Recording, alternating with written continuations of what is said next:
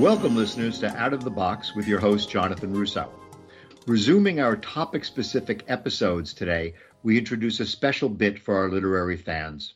I've long loved reading Anthony Trollope, the Victorian-era English novelist credited for many things, including, interestingly, his invention of the post box, called the Pillar Box in 1854. For some reason, Trollope's insights into human nature are so accurate, and his plotting is so superb that I can't wait to sit down and read one of his novels. I even read a biography of him recently that helped explain his travels and background. Upon reading The Way We Live Now, I was just mesmerized. It was like reading Tom Wolfe's Bonfire of the Vanities, but 150 years earlier. Nothing has changed. The mores and behavior of the financial class are, I guess, timeless.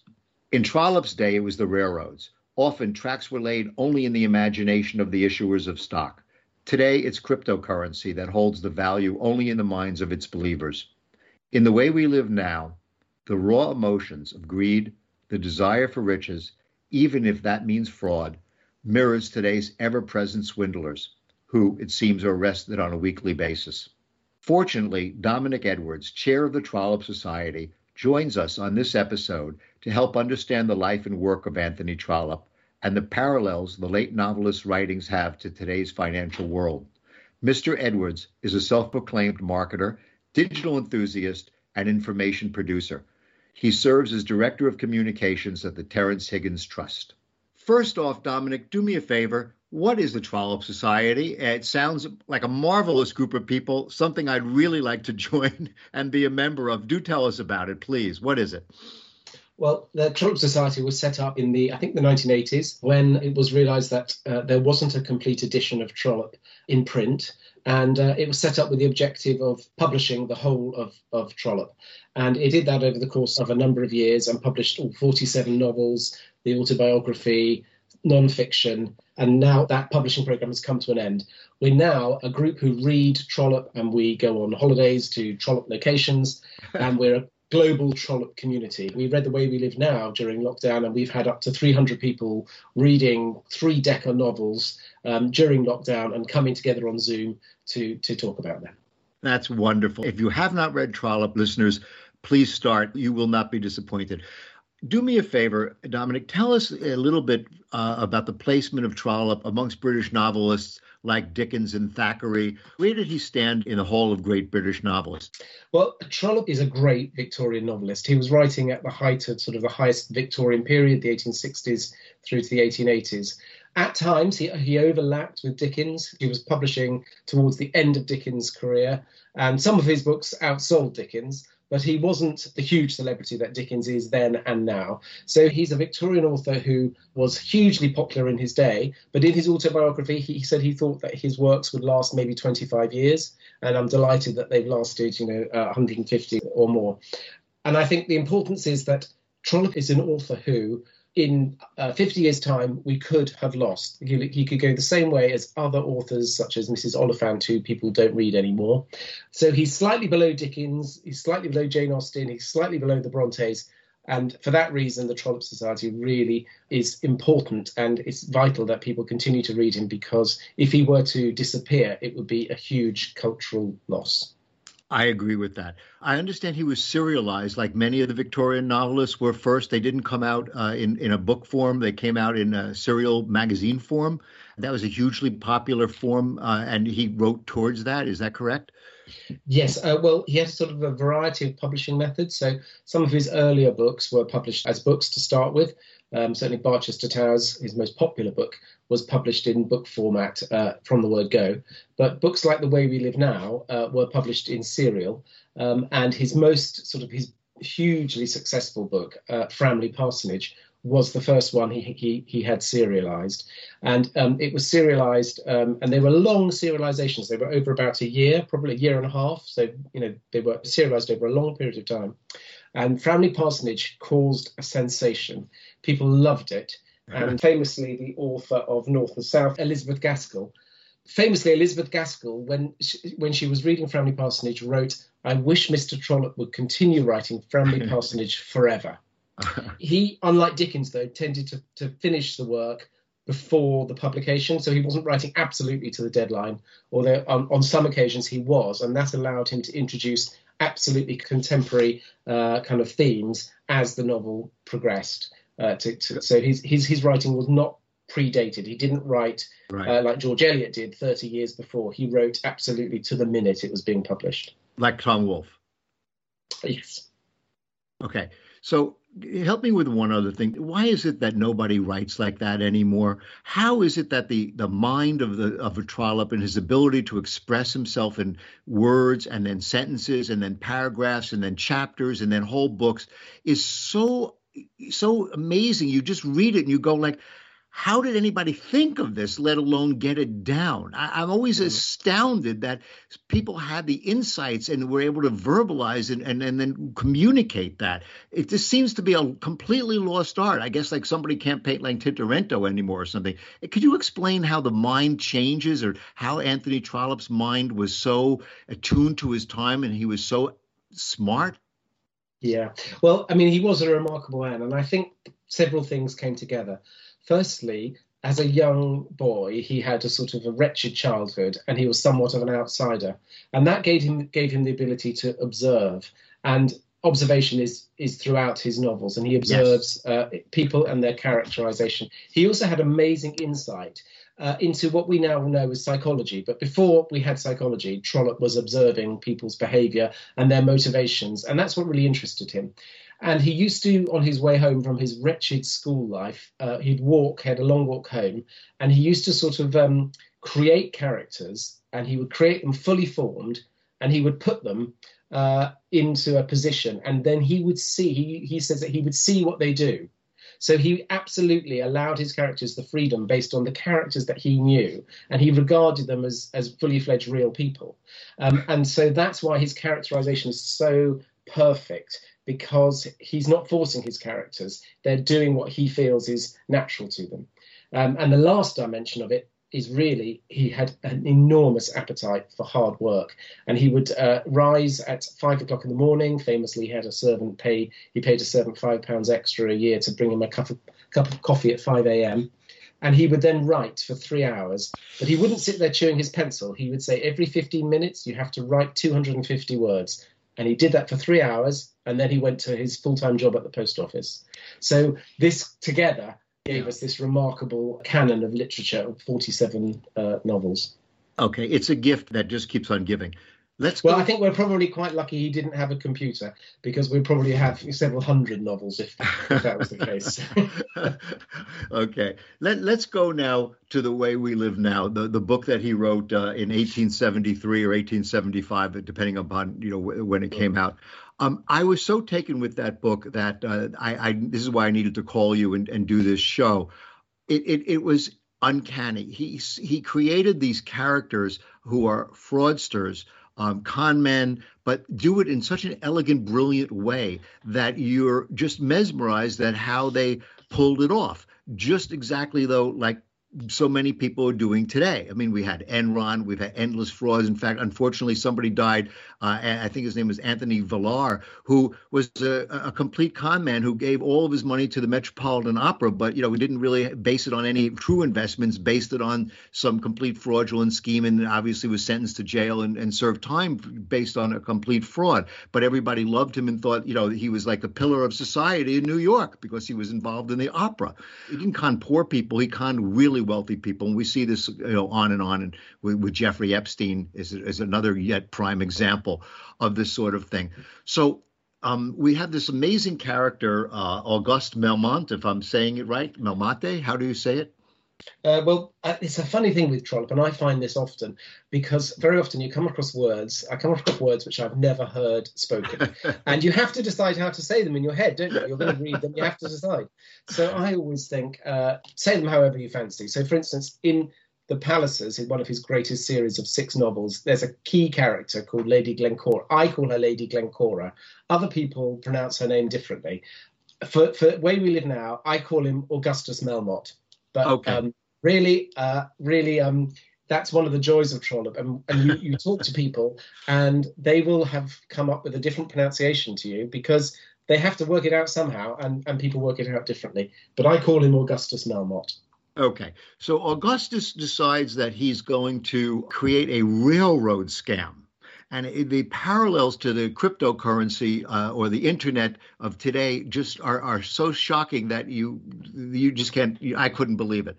In other words, he made up a line. He decided that I think the line was going to go from Salt Lake City to Veracruz, Mexico, something like that. And this was going to be a railway line that was going to carry cargo all the way from these two cities. But of course, there was never really any intention of building this line. It may not have ever made sense. They didn't really secure any rights to build the line. They didn't really buy any property to build the line. They just sort of floated the shares and got the general public to believe that they were going to build this line. And then just like today, they filled a board of directors, if you will, with all these illustrious people who they basically implied, get in early on the scam and the shares will just go, go up and up and up. Recently, I also read a book called Money for Nothing about the South Sea Bubble, and it was the same exact situation. They just created earlier than this scam, they just created a stock holding company and then basically just jacked up the price. It was really nothing but what we call pump and dump right now. Mm-hmm. But it was so elaborate that you can't believe the machinations. How did Trollope know that this was going on? What was happening in England at the time? Well, absolutely. I mean, Trollope's character, Augustus Melmott, is in the book called The Great Financier. And he really, is this amazing con artist. But the book is so much more than about a huge fraud.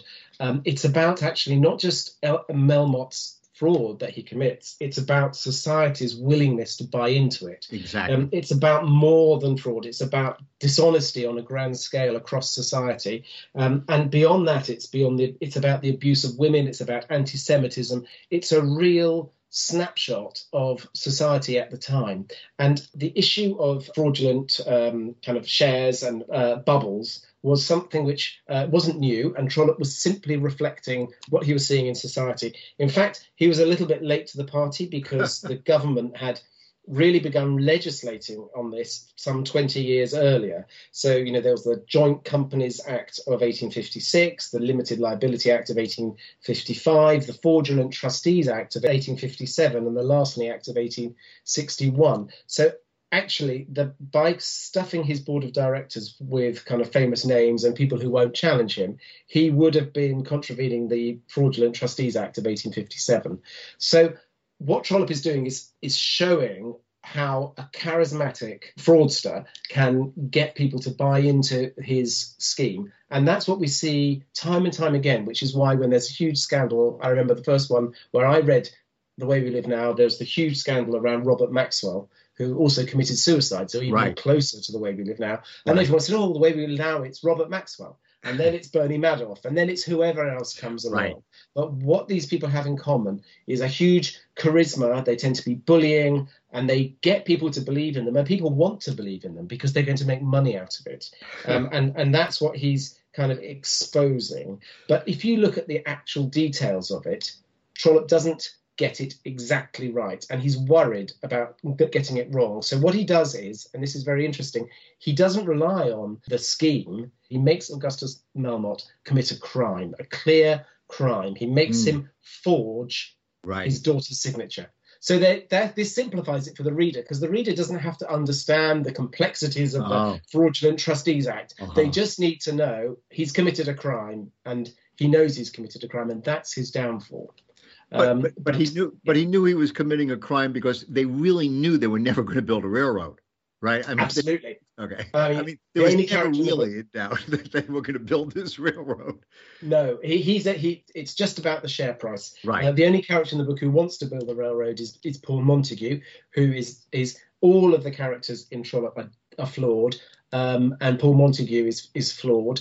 And this is what makes them so real. And there are actually times when we sympathise with Augustus Melmott. There's a time when he begins to realise that everything's unravelling, and he sort of reflects that perhaps he shouldn't have overreached himself. He was ambitious because he wanted social position as well as money.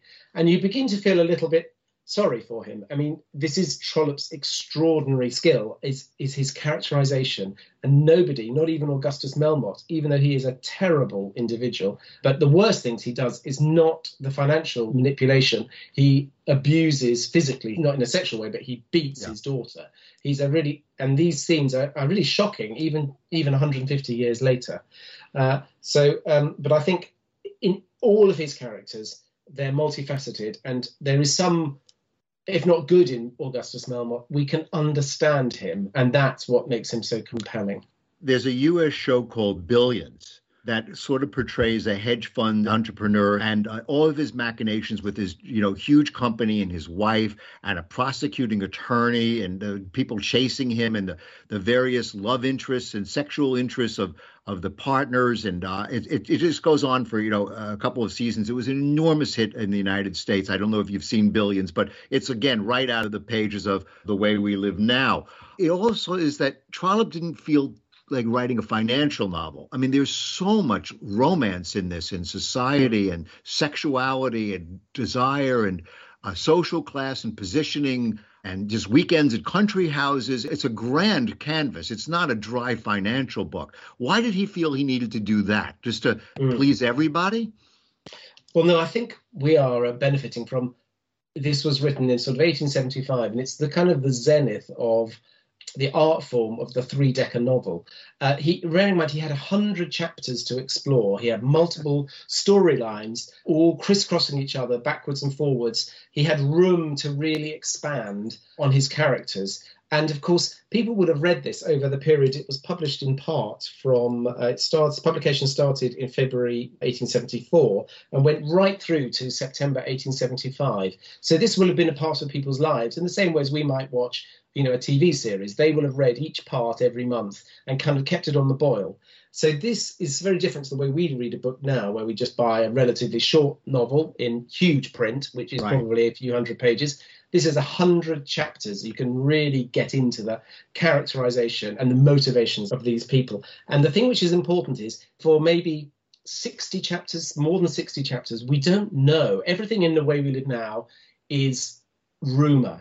It's all about speculation, rumour. We're not sure what's true. We're not sure what's false. We're not sure where Melmott came from. We're not sure how fraudulent he is. We just don't know until it arrives at chapter 64. So this is, several hundred pages into the novel.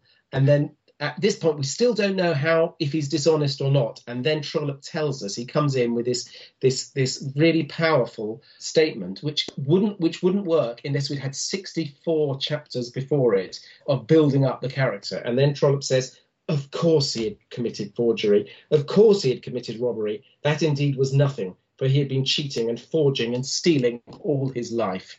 Now, up to that moment, we don't know that. So that's how, in a book of this scale, you get the opportunity to build a character up and then really punch the reader with a fact like that, which they've been unsure of for hundreds of pages. Well, that caught me, and that captivated me. I was just, again, it's like a high wire act of brilliance to keep the characters on a boil, to keep the dialogue fresh and amazing, the subplots all cooking along. You just look at this as a high wire act. You go like, how can he do this? How long can he stay up there, and hand off these amazing stories and characters? When is he going to tire? Or when is he going to fail? And it never fails and he never tires. It just gets more and more intense. When August Melmott, though, does do that forgery, if I'm not mistaken, his back was against the wall. He had to do that. Otherwise, the empire would have come crashing down earlier. So in order to stave it off and live another day to try to recoup it, he does the forgery, if I'm not mistaken. Isn't that correct? It's he was forced into it. Absolutely. He's absolutely cornered. And the thing is, he's planned for this moment. This is the thing he's done. He's thought, well, if it all goes wrong, I've given a vast fortune to my daughter and it's not in my name. So if I lose everything, don't worry, I can fall back. My daughter's got, Marie has money. But Marie, who he has beaten and treated in an absolutely despicable way throughout her life, turns on him. And she's, no, it's my money. You've signed it over to me and I'm not signing that form. Now, he needs that money. It's just a matter of hours. He has to have it in order to pay a debt on a property transaction. Now, he's actually got the money, but his daughter will not sign it back over to him. And so that's why he commits this fraud, assigns her name, and everything comes tumbling down and he's exposed. But the interesting thing is, and this may be to do with a lack of confidence in Trollope, he felt perhaps that in some way, this is a novel without a hero, which is, you know, everybody is unpleasant. But to some degree, I think he felt he can't leave a trail of ruin, because then people will just find it too difficult to buy into. There has to be something human and identifiable and slightly less repellent about Melmott than that. So actually what happens is Melmott doesn't, with the exception of one character, who's probably the most honest, straightforward and decent character in the book, Ezekiel Breakheart, nobody else loses money. Nobody goes broke as a result of Melmott's fraud. Everybody actually at the end gets married and kind of lives happily. But I think that's because Trollope felt he couldn't create a monster who destroys everything. Sure, you need. But I think instead of a Hollywood ending, you had a London ending. You know, people don't want to live in the darkness all the time. They want to think there is some human redemption. That's why we have quote Hollywood endings. You know, so yeah, absolutely. And I think that for me is as though perhaps a weakness. I think he lost the confidence. It would have been better if there was a trail of destruction behind Melmott, but there isn't. And actually, for many people, obviously not Paul Melmott, but for many people, there is a happy ending, and he ties it all up nicely in a kind of a series of weddings at the end, which is what was expected of a Victorian novel at the time. Right. Well, Dominic, it was expected because who said nobody but a blockhead writes for anything except money? What author said that? I'm not sure who said that, but Trollope said, you know, every word should tend to entertain. He was writing to sell. Right. He was writing to sell. Exactly. That's my point. My point is he wasn't really writing for any other reason than to make a lot of money and live well. And that's what, you know, that's what a Victorian novelists wanted to do. They had a message and it was great. But if they needed to make money, they wanted to make money, and their success was measured by money. That's absolutely. For sure. And Trollope is the absolute kind of doyen of money. Right. Everything. When he created a character, he assigned them an income. So he knew exactly what they earned, and that affected their behaviour. Not only that, in his autobiography, he lists all of the income he gets from all of his novels. So The Way We Live Now, he got paid by Chapman and Hall £3,000. Now, that's probably about $500,000 today. So this book brought in a lot of money for him.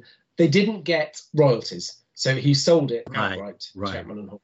Right, but he got about £3,000 for it. He got £3,000 for it, which was about the height of his sort of sales. He got just slightly more for Can You Forgive Her? He got $3,500 for Can You Forgive Her? But he wrote this at the peak of his kind of financial power, and he sold it to Chapman Hall for a vast sum of money. Dominic, do you read any contemporary American or British novelists? Are you involved in that? Very little. I tend to focus mostly on Victorian novels because I'm now used to the expanse of a Victorian novel, the three-decker, where there is huge opportunity for characterisation and to get to know your characters. I find shorter novels a bit unsatisfactory, leaving me wanting a bit more. Agreed. But like a Tom Wolfe in A Bonfire of the Vanities, you know, is there a British equivalent to that? Is it Martin Amis? Who's a British equivalent today that you would say is as close to Trollope as possibly could be? Could you mention one person if you thought? Oh, I mean, I don't know that I can. Not fine. Because there isn't. There may very well be, but because I'm not. Fine. I don't know enough kind of contemporary novelists. I would hope that it's a tradition that other novelists are following in, but I'm perhaps not knowledgeable enough to say who. So would you characterize my reaction like a smack in the head with a 2x4 when I read The Way We Live Now and the parallel to American society and it's rife with fraudulence? Is that the reaction of other people for the first time now who are reading Trollope? I mean, I can't be unique in that. It must be a pretty universal reaction, I would assume. The Trollope Society gets new adherents, you know, from people who pick up a book like I do and go, oh, my God, this can't be for real. Yeah, absolutely. I mean, The Way We Live Now, apart from the fact it's got the title, I mean, that is an absolutely brilliant title, which I'm sure every other author would like to have. So The Way We Live Now is a great title, and it really delivers because across time, it transcends time, and it really is the way we live now. But the reason it's the way we live now is because Trollope understands people, and he writes about people. And Augustus Melmott and a huge cast of characters in the novel are all real people. Yeah. And he's using the financial backdrop to kind of provide he describes the plot as a vehicle for which characters travel in. But he's got this financial backdrop. It provides him with the world. But the interest is in the people. And people transcend time. People's motivations, their selfishness, their pettiness, their ambition is the same now as it was 150 years ago. So whilst we read The Way We Live Now, and it's nice because it's one book about the financial world, and you can read it, and it's very powerful. And I think if he'd had just written that, he probably would be a more famous novelist. But because he wrote so much more, it's kind of hard to pigeonhole him. But if you read the Pallisers series, which is a political series, 6 novels set in the political world of Westminster, it's not about politics. The Reform Club is there. I mean, so the Reform Act is there, and all the kind of references to politics. But again, it's about the politicians, their families, their relationships. Yeah. And the same with Barchester. There's the Barchester series, 6 more novels. Yes, I've read set some in of a clerical, and they're great fun, but they're not about the church. They're about the characters. When people come to Trollope Society and they join our groups, the thing they're most amazed about is that these characters are real, and they're people we know today, and they transcend time. That's because Trollope simply understood and wrote about real people. I couldn't agree more. You know, sometimes I play a game with myself where I try to estimate the IQ of very intelligent people that I read or read about. And I just try to imagine, like, if they gave them a US IQ test, you know, a standard Sanford-Binet IQ test or whatever you call it, what would it be? I somehow think Trollope's IQ is about 220. I'm not joking. You can't imagine the brain power it takes to create the characters, understand the characters, and know the social situations they were in, know the political, financial, emotional, sexual, and then create dialogue around it. It's like, really? Any one brain can do this? I mean, it just blows my mind that the human mind could be so intelligent. I just don't understand how one person could accomplish all of this. So I give him like a 210. I don't even think it goes up that high. But if it did, he would get it. Am I making sense to you?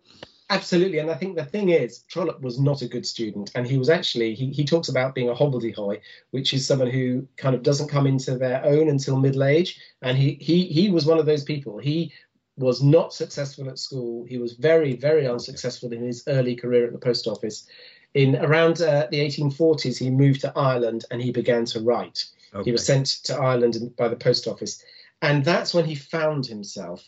And he found this amazing ability to write these characters and really understand people. I mean, what he says in his autobiography is that, you know, a writer needs to be able to write. They need to be able to write in the same way as a great pianist's music comes from their fingers. And he did that by simply writing every day and working and honing his skill until he could just express himself perfectly without any sort of restriction. And that's why he's so readable. His dialogue is recognized as being very natural, but his general style is incredibly readable because he's perfected his craft and he can express himself absolutely perfectly, and that comes across in the page. So he didn't struggle and labor over every paragraph. It flowed from him because of all the work he'd done before.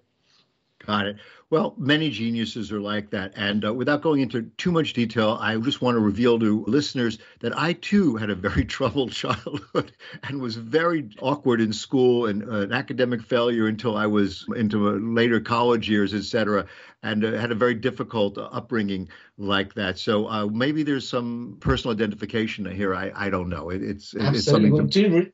Read his autobiography. I think, you know, his autobiography talks about his childhood. It's not very personal. He mostly is talking about his kind of publication history. Right. But he does talk about his childhood. And he actually was very firmly opposed to what was being introduced by, I think it was Trevelyan at the time, which were the civil service exams, because he got into the civil service largely as a favour through his mother, and he feels that he would have failed the civil service entry exams, right. And that means he would never have had a career. So he kind of, it's a strange thing for us because we obviously, you know, believe in meritocracy and, yes. and but Trollope says, you know, at the time when he was a young man, there wasn't much to him. He kind of grew into himself. I wonder if the post office was a hindrance, though, if he didn't have that as a backdrop, whether he would have been even more prolific and even more driven and more successful, like a starving artist that had to produce to feed himself. Who knows? We'll never know. Anyway, let me wrap this up by saying thank you so much. Your insights and your discussion about one of my favorite books in the world, The Way We Live Now by Anthony Trollope, was really useful, I think, to our listeners. And I would encourage all of them to start to get to know Trollope. This book is, I think, a good entry point. It was the fourth or fifth Trollope novel that I had read, but I think that it would be good to start here. And then as soon as you get into Trollope and form the appreciation for him that I hope you do, I hope you contact Dominic and get involved in the Trollope Society. I'm going to do so because I'm sure that it's going to be a lot of fun to continue to do that. So Dominic, thank you so much for your insights into Trollope and The Way We Live Now. I really appreciate the conversation, and hopefully our listeners did too. Thank you, sir. Thank you. It's been a pleasure. Thank you. Listeners, thanks again for tuning in to Out of the Box with Jonathan Russo. Your input is valuable to us, and we'd really like to hear from you. Please send us an email anytime with feedback at ootbwithjrusso@gmail.com and follow us on our Twitter page, ootbwithjrusso. This has been a copyrighted production of Grapevine Incorporated. All rights reserved.